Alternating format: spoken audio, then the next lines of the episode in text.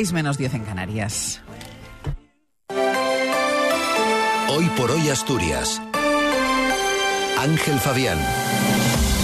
Buenos días, es lunes, es 15 de enero. El gobierno asturiano pide a Transportes una ampliación de las bonificaciones del peaje del Huerna. El Ministerio decidirá a finales de año, tras actualizar el censo del lobo, si mantiene la protección. Salud tramitó el año pasado cerca de 3.400 expedientes de testamento vital. Esta mañana además tenemos temperaturas eh, bastante suaves. Hoy tendremos cielos nubosos o cubiertos, abriéndose claros en las horas centrales del día, con brumas y nieblas dispersas en la cordillera que remitirán durante las horas centrales y aumentarán en el litoral de nuevo al final. Temperaturas máximas en ascenso, más marcado en el este. Ahora mismo tenemos 8 grados en Oviedo, 10 en Gijón y Avilés. Viento de componente sur con intervalos de oeste en el litoral. Mañana las lluvias se van a concentrar sobre todo en las horas centrales del día y el miércoles lloverá sobre todo en el suroccidente con intervalos nubosos en el resto. Martín Valle nos acompaña en la técnica. Son las 7 menos 9 minutos de la mañana. El secretario de Estado de Transportes, José Antonio Santano, mantendrá mañana un encuentro con el consejero de Fomento, Alejandro Calvo, para analizar el impacto de la apertura de la variante de Pajares y los pasos aún por dar en esta materia, como la llegada de los trenes Abril.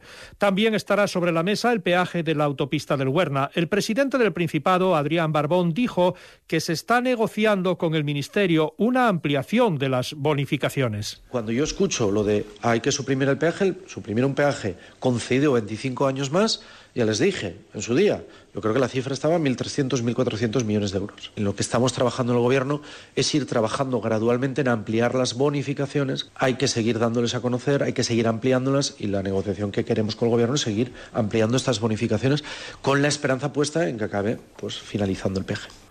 La lluvia no frenó ayer a las 300 personas entre efectivos de bomberos de Asturias, agentes medioambientales, 75 efectivos de las agrupaciones de protección civil y voluntarios que han participado en la recogida de pellets de 11 playas. Eso sin contar a los operativos de las brigadas de Traxa. Además de los pellets, se han recogido todo tipo de plásticos que habitualmente pueblan también los arenales. Estos residuos han sido depositados en las instalaciones del consorcio gestor de basuras de Cogersa para su tratamiento. El secretario de Estado de Medio Ambiente, el asturiano Hugo Morán, asegura que habrá que esperar hasta final de año para tener lista la actualización del censo de la especie del lobo y una vez se conozca su evolución se tomarán decisiones. Es decir, se decidirá si se mantiene o no al lobo en el listado de especies con especial protección que limita en España al máximo su caza y que mantiene soliviantadas a las organizaciones agrarias por los ataques que padecen sus reses por parte del lobo.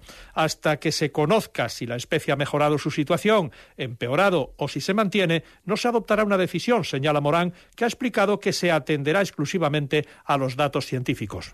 La situación de las poblaciones silvestres eh, no es estática, es dinámica.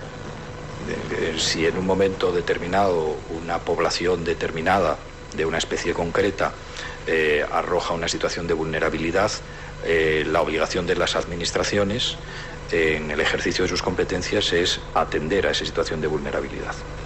Si en avanzado el tiempo esa situación en la que se encuentra la especie eh, se modifica, Salud tramitó el año pasado cerca de 3.400 expedientes de testamento vital, el documento de instrucciones previas que permite a una persona mayor de edad dejar por escrito de forma anticipada su voluntad sobre los cuidados y tratamientos de salud, así como el destino de su cuerpo o de sus órganos tras su muerte algo que además evita sufrimiento a familiares y allegados llegado el momento. Esta cantidad de expedientes supone un crecimiento del 128% respecto a 2022. Este tipo de disposiciones alcanzan así un total en la actualidad en Asturias de 11.461 ya registradas. La Consejería de Educación mantiene abierto el periodo de consulta pública para la futura elaboración de un anteproyecto de ley de la anunciada Red Autonómica de Escuelas Infantiles. Muy pendientes de lo que se haga están los sindicatos educativos. Es el caso de AMPE, que entre otras cuestiones plantea a la Consejería que se aprovechen espacios y recursos ya existentes para estas unidades de 0 a 3, utilizando espacios infrautilizados de los centros públicos de Asturias. Según David Martín Espinosa, responsable de AMPE, esto propiciaría una mayor continuidad en la escolarización de la red pública. Vemos como hay muchos que tienen aulas vacías y entonces una escolarización ahí pues favorece la transición en la etapa, favorece que los padres conozcan los centros, el funcionamiento de los centros, que vean lo bien que se trabaja en la pública y que favorezca esa continuidad que vamos consideramos fundamental en un sistema como el nuestro.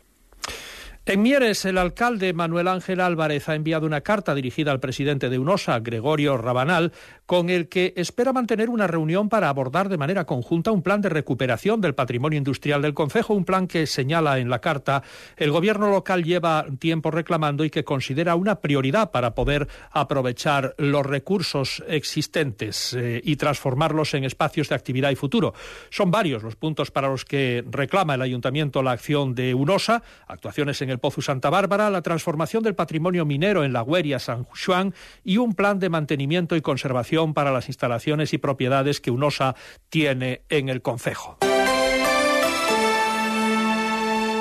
Deportes. Cali González, buenos días. Buenos días. El Sporting no fue capaz de superar al Huesca en el Molinón. Empate a cero final que deja a los blancos a dos puntos del ascenso directo y con solo uno de colchón respecto al primer equipo que está fuera del playoff. El conjunto de Miguel Ángel Ramírez fue mejor que su rival, tuvo ocasiones para llevarse el partido, pero se estrelló con la madera y envió tres balones al poste. Cuarto empate consecutivo del Sporting que acumula cinco jornadas sin ganar. El próximo choque será el sábado a las seis y media contra el Tenerife en el Rodríguez López. Y el Real Oviedo ha caído un puesto tras su empate contra la Morevieta. Los azules son undécimos y están a cuatro puntos puntos del playoff. El próximo encuentro será el sábado contra el Racing de Ferrol y Carrión, que de las nueve bajas con las que contaba en el último choque, recupera tras cumplir eh, las sanciones a Bretones Dani Calvo y Oyer Luengo.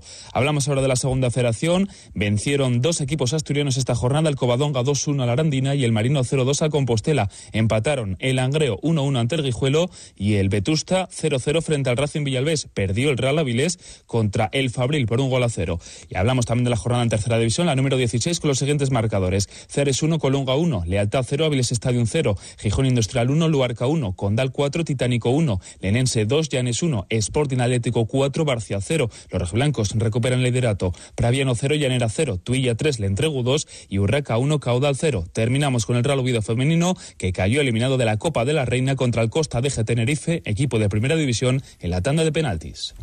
Pues así viene este lunes 15 de enero. Son las noticias de Asturias en la SER que les estamos contando en esta edición de Hoy por Hoy. Con temperaturas suaves esta mañana en torno a los 8-10 grados y con cielos pues bastante nubosos. Faltan dos minutos para las 7 de la mañana.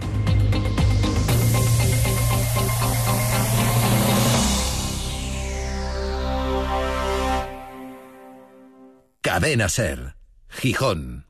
Problemas con su fosa séptica, tiene olores o está lleno